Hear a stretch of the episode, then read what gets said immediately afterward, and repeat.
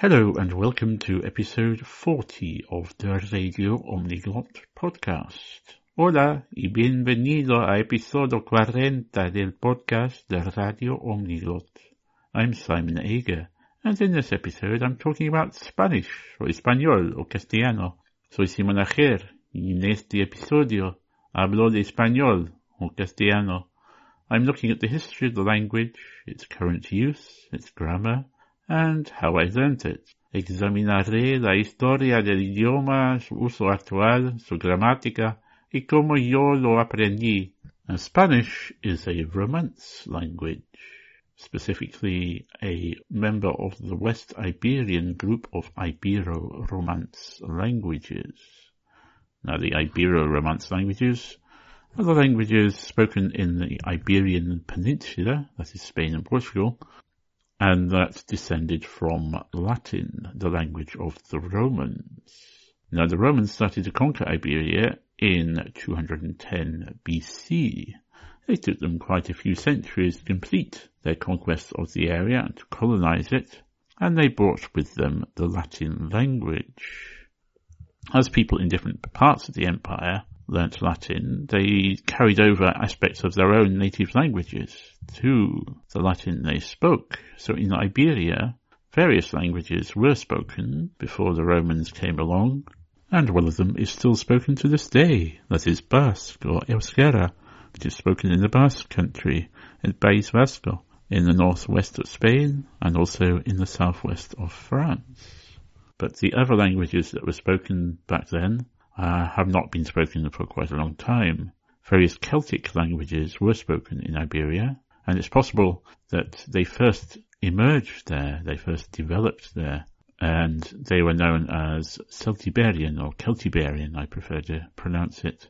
And there was also the Iberian language, about which we don't know a lot. There are quite a few short inscriptions and texts in Iberian, they had their own alphabet they used between the 6th century BC and about the 1st century AD when it's thought the language was more or less extinct or may have been spoken in some areas for longer than that.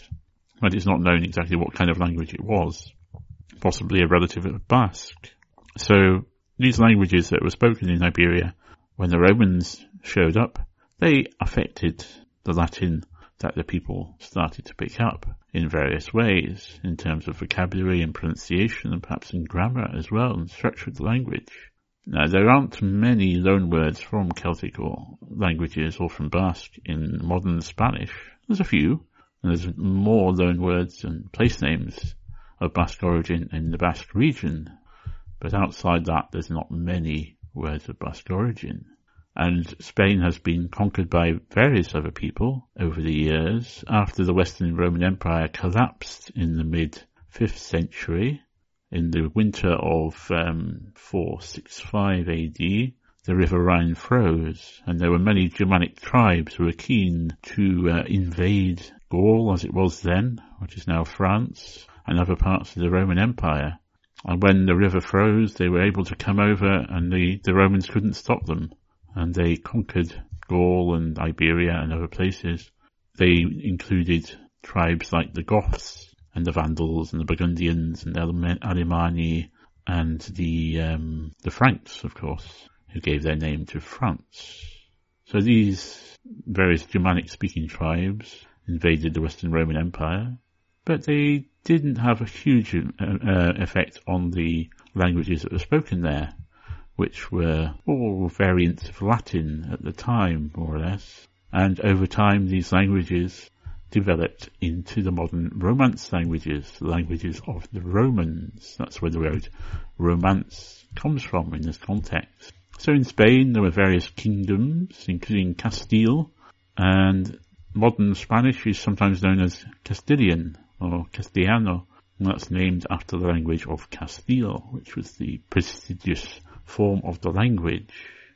And um, from the 8th century, specifically 711 AD, much of Spain was occupied by Arabic speaking Moors and also Berber speaking Berbers, and they had quite a, an impact on the language.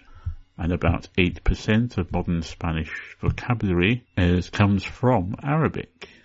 Now, while the Moors were in charge in much of southern Iberia, the northern Christian kingdoms continued to fight against them, and eventually in 1492 they succeeded in conquering the whole of the Iberian Peninsula. And also at that time, in 1492, of course, Columbus sailed the ocean blue, as the rhyme goes.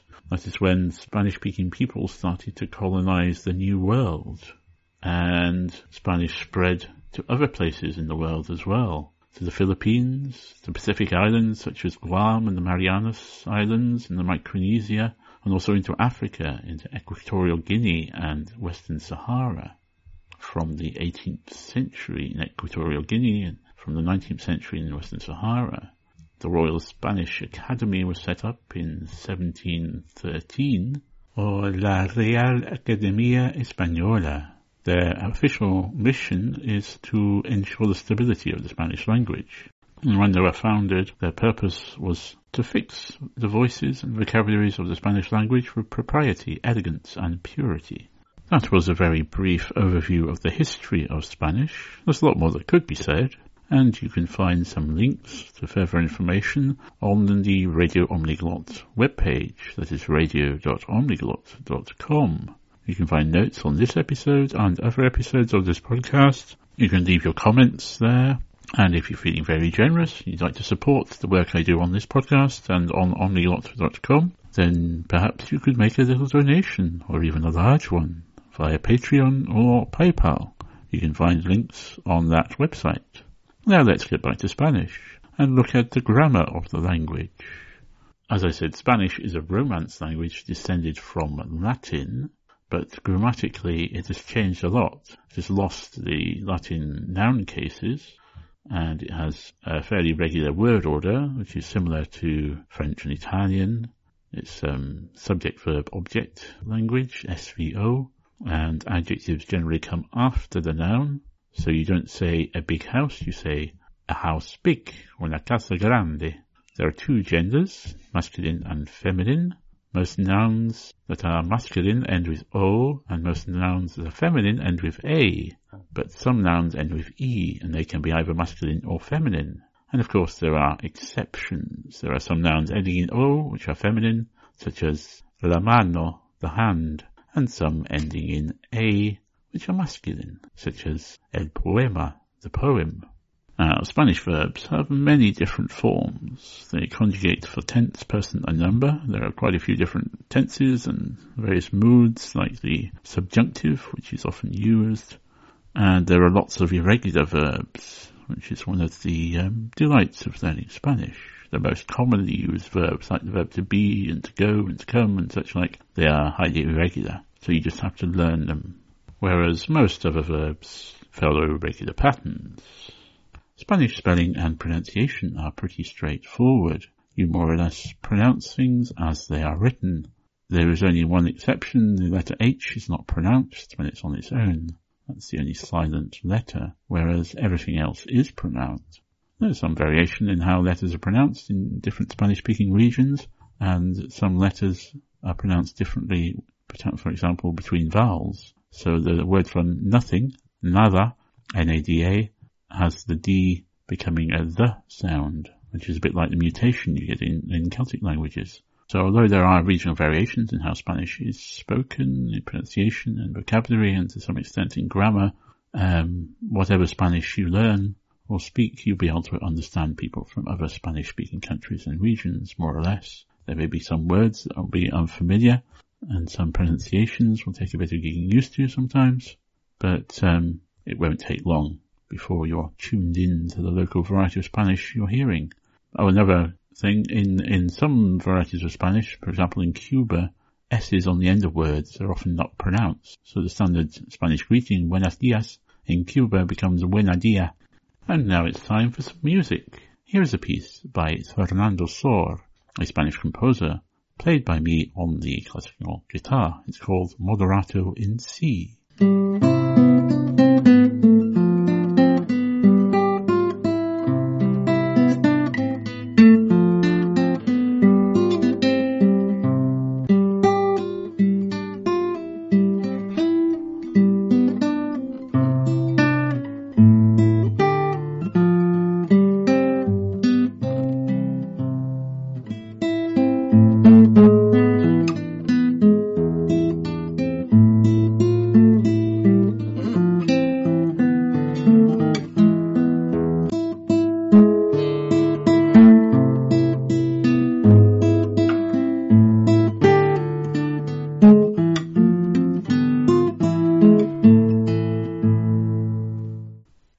let's have a little look at the current usage and status of Spanish.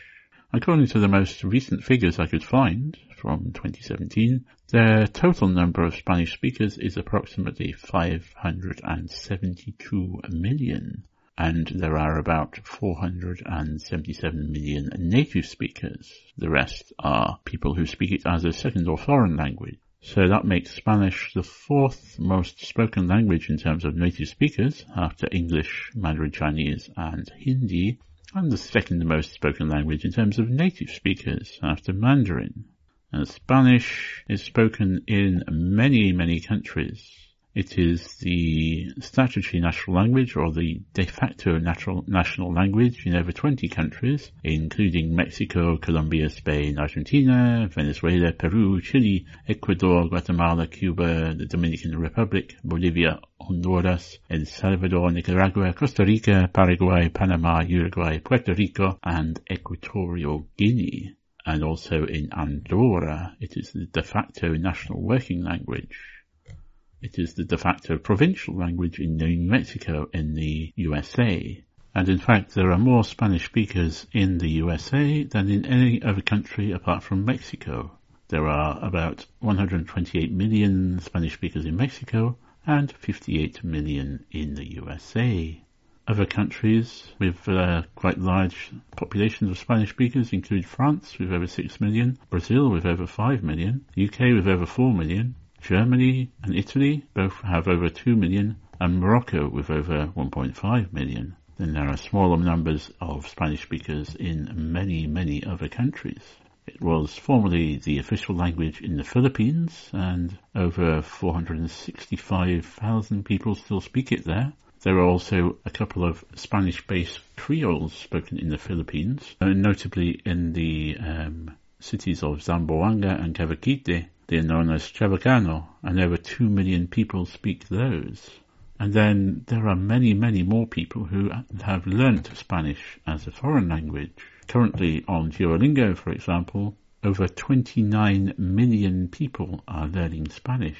Now when I started recording this podcast, I looked at Duolingo to see how many people were learning Spanish, and it was 28 million. And by the time I got to recording this bit, it had gone to 29 million. So more and more people are learning Spanish, it seems. And it's far more than any other language on Duolingo. The next most popular language is French with uh, over 17 million, and then German with 9 million. And now let me take you back to 1998 when I started learning Spanish. I'm going to talk a little bit about how I learnt Spanish. So back then I was working for the British Council in Taiwan, in Taipei, and I had this vague idea that I would like to go travelling in South America, and I thought uh, it would be quite useful to learn some Spanish. So I bought a course called All Audio Spanish, which was on cassette tapes, and as the name suggested, it was all audio. There was a little booklet with some little notes and stuff, but it was all about listening to the lessons. And it, it was quite good. It gave me a basic introduction to Spanish. And since then, I have acquired quite a few other books for learning Spanish, such as uh, Colloquial Spanish, Madrigal's Magical Key to Spanish, which is a great one for learning Spanish grammar, and more recently I've been using Duolingo. So I went on a trip to Mexico and Guatemala back in 2005, explored various Aztec and Mayan sites, and um, I found I could understand and talk to local people without too much difficulty in Spanish. And then the following year, in 2006, I visited Cuba and my knowledge of Spanish was quite useful there as well. Um, I didn't have many in-depth conversations with local people, but it was certainly useful to be able to understand things and to be able to talk basically in Spanish. And then in 2015, I went on a trip to the south of France with Bangor Community Choir and another local choir, and we had a little day trip to Spain while we were there. And I spoke a bit of Spanish while I was there, and um, soon discovered when trying to order food in a restaurant that I didn't have much food vocabulary. Um, that's the only time I've actually been to Spain. Uh, before I, I spent a night in an airport hotel at Madrid when I was on the way to, no, on the way back from Guatemala that was, I think because my flight out of Guatemala was delayed. So I missed my connection in Madrid and had to spend the night in a hotel and then had to leave very early the next morning. And another time I was on a walking holiday in northern Portugal and we went to this village which is half in Spain and half in Portugal and had a little, little trip over to Spain. I spent only probably a few minutes there. So that was actually my first time in Spain. And getting back to actually studying Spanish, um, in 2018, I started using Duolingo to um, refresh my Spanish and to learn some more. And I worked my way through all the lessons, and I learned quite a bit from that. And then after I completed the course, I took a break and learned other languages. Then I went back to it in 2020 and found out that they added a whole bunch of new lessons to the course and other material. There's grammar, grammar lessons, there's podcasts, there's stories, and all sorts of things. So actually the, the Spanish course on Duolingo is really good. I'd recommend it. So I've, I've learned a lot from, from Duolingo. I wouldn't say I'm any, anywhere near fluent in Spanish because I rarely actually speak it um, apart from repeating the things I hear. And some of the, the sentences you get on Duolingo are quite bizarre, but that makes them memorable. So you might not need those specific sentences, but the, the you remember them because of the images they give you about owls and um, cats and dogs and elephants and whatever doing strange things. And that's, it's not the specific sentences that matter, but it's the structures and the vocabulary around them that matters and that, and it helps you learn them when it's memorable like that. So I like them and it's fun. So now I can speak Spanish and understand it and read and write it moderately badly or moderately well if you prefer. And occasionally listen to things and read things in Spanish and even occasionally watch Spanish films. And once in a while, I'll meet a Spanish speaking person and actually speak to them in Spanish. I do have a few Spanish speaking friends, but generally I speak to them in French or Welsh or another language. But yeah, occasionally I do have conversations in Spanish. So have you learnt Spanish or are you learning it or thinking of learning it? If you would like to comment about that or anything else, you can go to radio.omniglot.com. I think that's all I have to say for now about Spanish. There's probably plenty more I could say, but that'll do for now. Um, I hope you found this interesting. I've been Simon Ager. This has been the Radio Omniglots podcast. Thank you for listening and goodbye. Gracias por escuchar y adiós.